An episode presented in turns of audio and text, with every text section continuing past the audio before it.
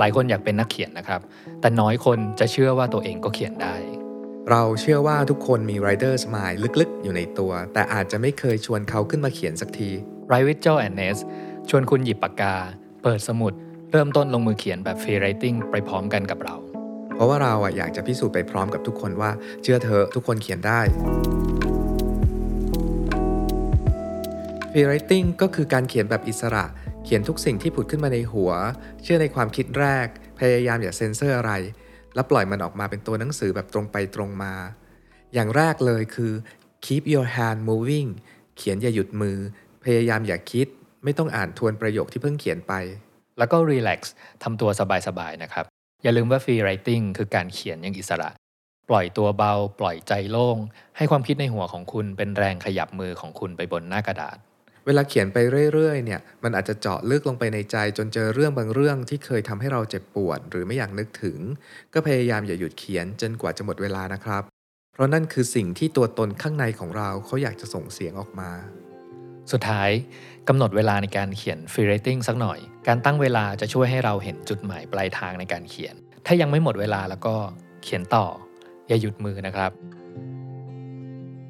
เอาล่ะถ้าสมุดกับปากกาพร้อมแล้วมาเขียน Freewriting กันวันนี้เป็นวันพิเศษของคุณใช่ไหมครับคุณก็รู้ว่าคุณจะได้เจอใครคุณเลือกชุดอยู่นานกว่าจะได้ชุดที่คุณมั่นใจที่สุดดูดีที่สุดก่อนออกจากบ้านคุณไม่มีทางลืมฉีดน้ำหอมกลิ่นที่เขาเคยชมและวันนี้เราจะไปคาเฟ่ร้านเดิมกันครับ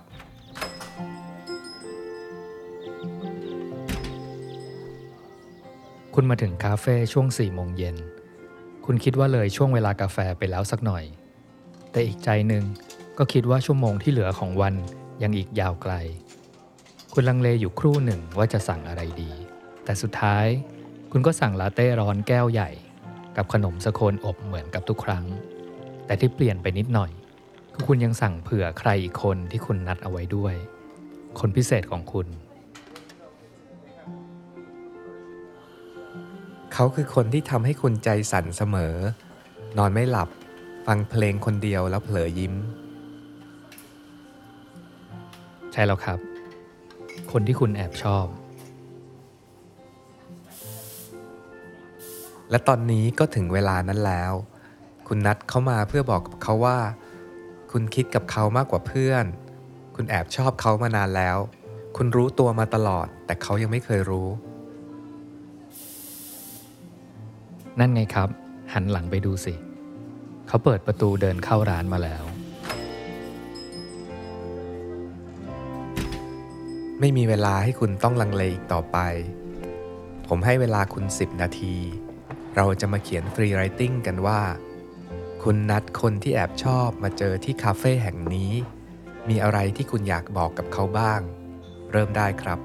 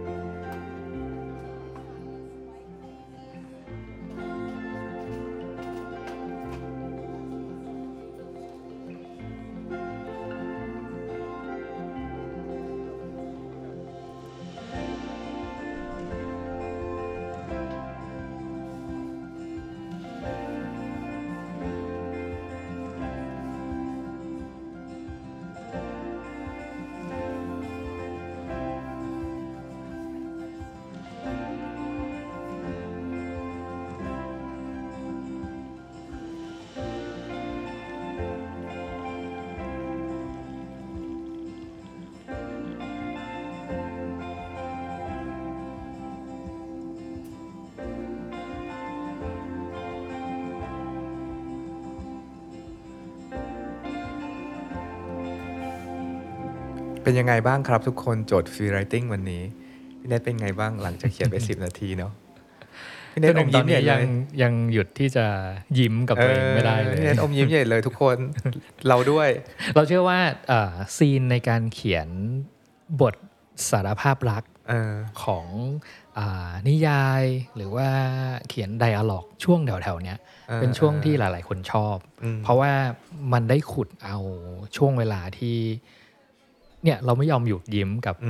กับสิ่งที่มันเกิดขึ้นอาจจะเคยเกิดขึ้นจริงๆหรืออาจจะยังไม่เคยเกิดขึ้นหรือความรู้สึกที่มันเกิดขึ้นนะตอนที่เราเขียนถึงสิ่งเหล่านี้ไม่แปลกเลยที่มันจะทำให้เราอมยิ้มเขินกันไหมตอนเขียนอ่ะเขินไหมพี่นายเขินไหมเราเขินมากเลยเขินเพราะว่าแล้วสิ่งที่เจออีกอย่างนึงคือไม่รู้จะคุยอะไรกับเขาอ่ะเอาจริงๆแล้วอ่ะเหมือนแบบอ้อมแอมเหมือนของจริงเลยเหมือนแบบไม่รู้ว่าจะคุยอะไรกับเขาแบบก็เป็นไปได้เนาะแล้วเด๋อด่ามากเลยในสิ่งที่พี่โจ้เขียนวันนี้ทุกคนเราเชื่อว่าหลายๆคนน่ะก็จะมีลักษณะอย่างเนี้ยอย่างแรกก็คือไม่รู้จะเขียนอะไรเพราะว่ามันยังเขินอยู่แล้วก็พอมันเป็นกฎของ Freewriting เนาะว่าเราจะไม่หยุดเขียนเราจะเขียนไปเรื่อยๆอะไรเงี้ยหลายๆคนหรือแม้กระทั่งเราเองอ่ะเราก็จะเขียนว่าเขินจังตอนนี้ไม่รู้จะเขียนอะไรเลยเพราะว่าความรู้สึกมันทำตัวไม่ถูกไม่รู้จะอธิบายความรู้สึกนี้ยังไงเมื่อคนที่เราแอบชอบอยู่นานแสนนานมานั่งอยู่ตรงหน้าสิ่งที่เราต้องทำอะไรสักอย่างในวันนี้ก็คือต้องสารภาพกับเขาว่าเราชอบเขาแล้วสุดท้ายสารภาพได้ไหมสารภาพได้ใช่เนี่ย point ของเราในการทำตั้งโจทย์ Freewriting เรื่องการสารภาพรักกับคนที่แบบเราแอบชอบเขามานานแล้วอะไรเงี้ยไม่ได้ตั้งใจจะแค่ให้อมยิ้มหรือว่าให้แกล้งให้ทุกคนเขินนะมันมี point อยู่เหมือนกันนะพี่เนทมันคืออย่างนี้ลองนึกภาพถ้าเป็นจริงๆเรานัดเขามาจริงๆนั่งคุยกันตรงหน้าจริงๆอ่ะเราหลายๆคนคงนั่งก้มหน้าแหละเพราะมันเขินหรือไม่กล้าพูดแล้วหลายๆคนก็นั่งจิบกาแฟกันจนหมดแก้วจะมาแบบขอไปสั่งกาแฟอีกแก้วนึงแล้วก็แยกย้ายใช่ป่ะแต่ Freewriting อ่ะหนึ่งในกฎของมันก็คือ keep your hand moving คืออย่าหยุดเขียนแล้วก็ don't think คือก็มันทำให้เราจะเขินอยู่สักระยะหนึ่งไม่รู้จะพูดอะไรอยู่สักระยะหนึ่งแต่สุดท้ายอ่ะเราก็ต้องเขียนหรือต้องทำอะไรสักอย่างอยู่ดีมันทำให้เราก้าวข้ามผ่านเซนเซอร์หรือสิ่งที่เรากลัวจริงๆที่เราเขินมันคือกลัวส่วนหนึ่งอ่ะไม่กล้าพูดกับเขาทำให้เราทะลุกรอบนั้นออกไปอ่ะใช่เลยพี่โจบนโต๊ะของการสารภาพอะไรสักอย่างหนึ่งเนี่ยมันไม่ต่างอะไรกับการเขียน Freewriting เลยเพราะว่าคนที่ยังไม่เคยเขียน Freewriting เนาะตอนแรกๆที่ก่อนจะรู้จัก Freewriting เนี่ยเราไม่ค่อยกล้าเขียนในสิ่งที่ตัวเองคิดหรอกเพราะว่าหลายครั้งคือเรากลัวเราไม่อยากตัดสินตัวเองด้วยว่าสิ่งที่เราเขียนลงไปนั้นนะมันเป็นสิ่งที่ถูกต้องไหมมันจะผิดหรือเปล่าถ้าเกิดใครเข้ามาอ่านเขาจะรู้สึกหรือคิดยังไงกับเราอะไรเงี้ยก็ไม่ต่างอะไรกับการต้องสารภาพรักหรือสารภาพกับใครสักคนหนึ่งว่าผมแอบชอบคุณนะอะไรเงี้ยเราชอบมากกว่าเพื่อนนะอะไรเงี้ย Freewriting เนี่ยมันทำให้เรากล้าให้คนพบความกล้าที่อยู่ลึกๆของเราแล้วพอเราก้าวข้ามพอยต์นั้นอะจุดที่เรากลัวนั้นไปอะมันจะกลายไปเป็นจุดที่จริงใจขึ้นเรื่อยๆมันเหมือนเราเองก็ทำความเข้าใจกับเราว่าทำไมเราชอบเขาขึ้นเรื่อยๆจากสิ่งที่เราเขียนเมื่อกี้เนี่ยมันทำให้เราค่อนข้างจริงๆเราชอบเขาเพราะมีเหตุผลอะไรบางอย่างหรืออะไรบางอย่างนะอะไรเงี้ยอยากแชร์สิ่งที่ตัวเองเขียนเผื่อว่าจะมีบางแง่มุมที่อาจจะพูดถึงเรื่องการสารภาพเนี้ยกับการเขียนแบบ Freewriting นะว่ามันไปด้วยกันได้หรือเปล่าครับผมเขียนถึงใครคนหนึ่งที่ไม่ได้เจอกันเกือบ20ปีแล้วแต่ก็ยังแบบแอบนัดเขามาสารภาพแต่สารภาพบนหน้ากระดาษเขาคิดว่าในชีวิตเนี้ยคงไม่ได้แบบนัดมาสารภาพรักจริงๆหรอกอะไรเงี้ยแล้วก็ก็เหมือนอย่างพี่โจบอกว่าแบบผมก็เขียนนะว่าแบบเนี่ยสวัสดีนะเป็นไงบ้างไม่ได้เจอกันตั้งเกือบ20ปีอะไรเงี้ยเนี่ยตอนที่กำลังนั่งอยู่ตรงเนี้ยรู้ใช่ไหมว่าทุกครั้งที่เราคุยกันเราจะเป็นคนเสียงสั่นอะไรเงี้ยแม้แต่ตอนที่เขียนเนี่ยเราก็ยังแบบมือสั่นไปด้วยเลยอะไรเงี้ยคืออาจจะเป็นแบบว่าสะท้อนเสียงของตัวเองที่สั่นมันทำให้แบบมือสั่นไปซะงั้นเลยอะไรเงี้ยครับแล้วอยู่ดีก็เขียนเป็นไดอะล็อกว่าเขาชวนคุยเรื่องทริป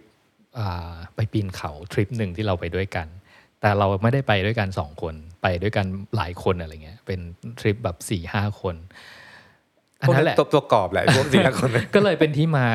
ของเรื่องราวที่เราเขียนว่าอ๋อเป็นเพราะอย่างสาเหตุนี้เองที่ถ้าเกิดเราได้ไปกัน2คนไปปีนเขาด้วยกัน2คนผมคงสารภาพรักเขาไปแล้วในคืนนั้นโอ้โห ทุกคนล่ะครับที่เขียนกันมา10นาทีที่ผ่านมาเนี้ยเจออะไรที่ทำให้ตัวเองยิ้มไม่หุบอยู่ตอนนี้บ้างเหมือนที่พี่เน็ตกับพี่โจยิ้มไม่หุบอยู่ตอนนี้ถ้าเจออะไรเนี่ยช่วยแชร์ในคอมเมนต์กันหน่อยเผื่อแบบเราจะช่วยกันกรี๊ดอ่ะมีต่ออีกนิดนึงสำหรับกรณีของผมนะผมเขียนถึงคนที่เราไม่ได้สารภาพว่าเราแอบชอบเขาแต่ว่าคนเนี้ยรู้จักหรือไม่ได้เจอกันมาแบบนานมากเกือบ20ปีแล้วคือเอาพูดง่ายๆว่าช่วงเวลาแบบ10 20ปีนี้คือไม่ได้ติดต่อกันเลยอะไรเงี้ยอาจจะเป็นแบบว่าเป็นครัชสมัยแบบในอดีตนานมากแล้วอะไรเงี้ยแต่มันยังมีความรู้สึกความทรงจำหรืออะไรสักอย่างนึงที่ติดค้างเอาไว้เราอยู่ข้างในแล้วเมื่อมีโอกาสมาถึงอะไรเงี้ยถึงแม้จะไม่ใช่โอกาสจริงๆเนาะแต่วันนี้พี่โจให้โอกาสเราเขียนถึงมันแล้วเนี่ยเราก็จินตนาการแหละว่าถ้าเกิดเขามานั่งอยู่ตรงหน้าเราแล้วก็อยู่ในคาเฟ่ด้วยกัน2คนแล้วเรารวบรวมความกล้ามาตลอดแบบ10-20 ปีเนี่ยละที่จะบอกกับเขาวันนี้ว่าเฮ้ยเราแอบชอบเธอมานานแล้วนะอะไรเงี้ยเราจะพูดว่าอะไรเงี้ยปรากฏว่าตอนเขียนเนี่ยผมได้ความรู้สึกอย่างนี้ตอนแรกตอนที่เขียนเนี่ยตอนเริ่มต้นละกันตอนที่แพลนกำลังว่าจะเขียนอะไรอะไรเงี้ยตอนแรกรู้สึกว่าตัวเองจะไม่กล้าพูดเพราะว่านึกถึงสมัยที่ตัวเองยังอายุน้อยๆกว่านี้อะไรเงี้ยแล้วเราที่ยังไม่เคยผ่านชีวิตอะไรมาเนี่ยการแอบชอบการชอบคนนั้นคนนี้แล้วเก็บไปฝันไปคิดถึงเขาอะไรเงี้ยมันก็คือแนวเด็กๆเนาะแต่เราผ่านชีวิตมาสักระยะหนึ่งแล้วเรารู้ว่าโอเควันนี้มีโอกาสได้จะได้สารภาพว่าชอบเขา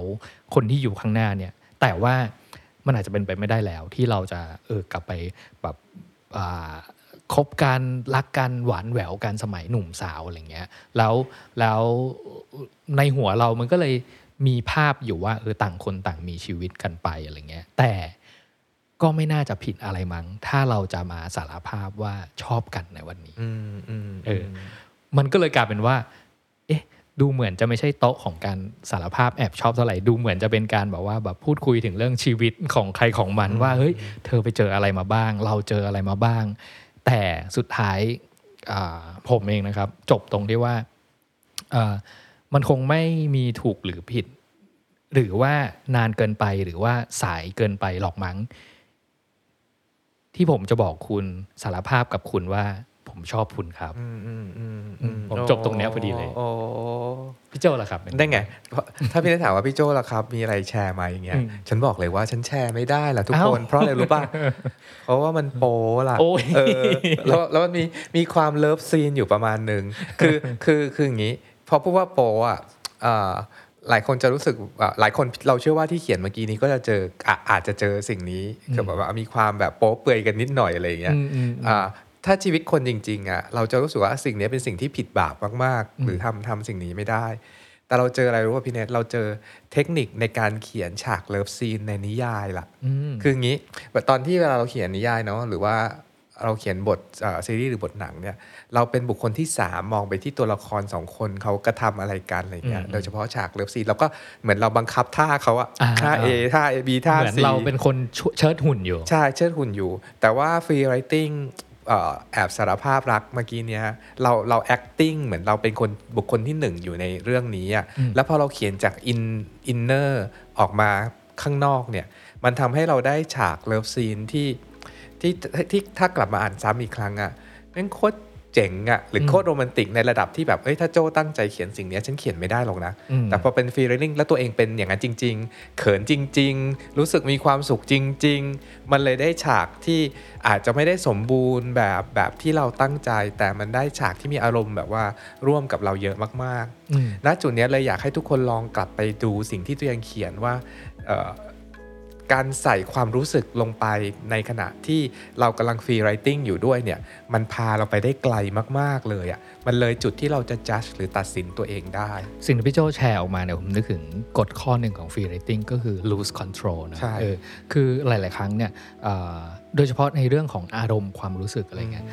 ด้วยความที่เราใช้ชีวิตอยู่ในสังคมแล้วต้องถูกกฎเกณฑ์ในสังคมคอยบังคับคอย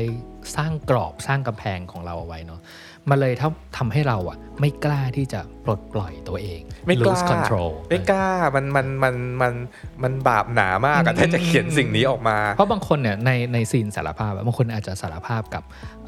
คนที่เป็นไปไม่ได้คนที่มีเจ้าของอยู่แล้วหรือว่าตัวเองอาจจะมีเจ้าของอยู่แล้วแล้วไปสารภาพรักกับใครคนนึงอะไรเงี้ยเอาละชีวิตจริงอ่ะเราทำไม่ได้เนาะแต่ว่าในงานเขียนเราทำสิ่งนี้ได้ทั้งหมดและได้มากกว่าที่เราจะจินตนาการได้นี่แหละ The Art of Freewriting ณจุดนี้เราอยากได้ยินแล้วแหละว่าถ้าใครเขียนอะไรแชร์กับเราหน่อยเนาะว่าทุกคนเขียนเรารู้สึกยังไงหรือว่าเจออะไรบ้างเล่าให้เราฟังในคอมเมนต์ก็ได้นะครับยังไงก็เอาไว้เจอกันใหม่ใน Freewriting รอบหน้า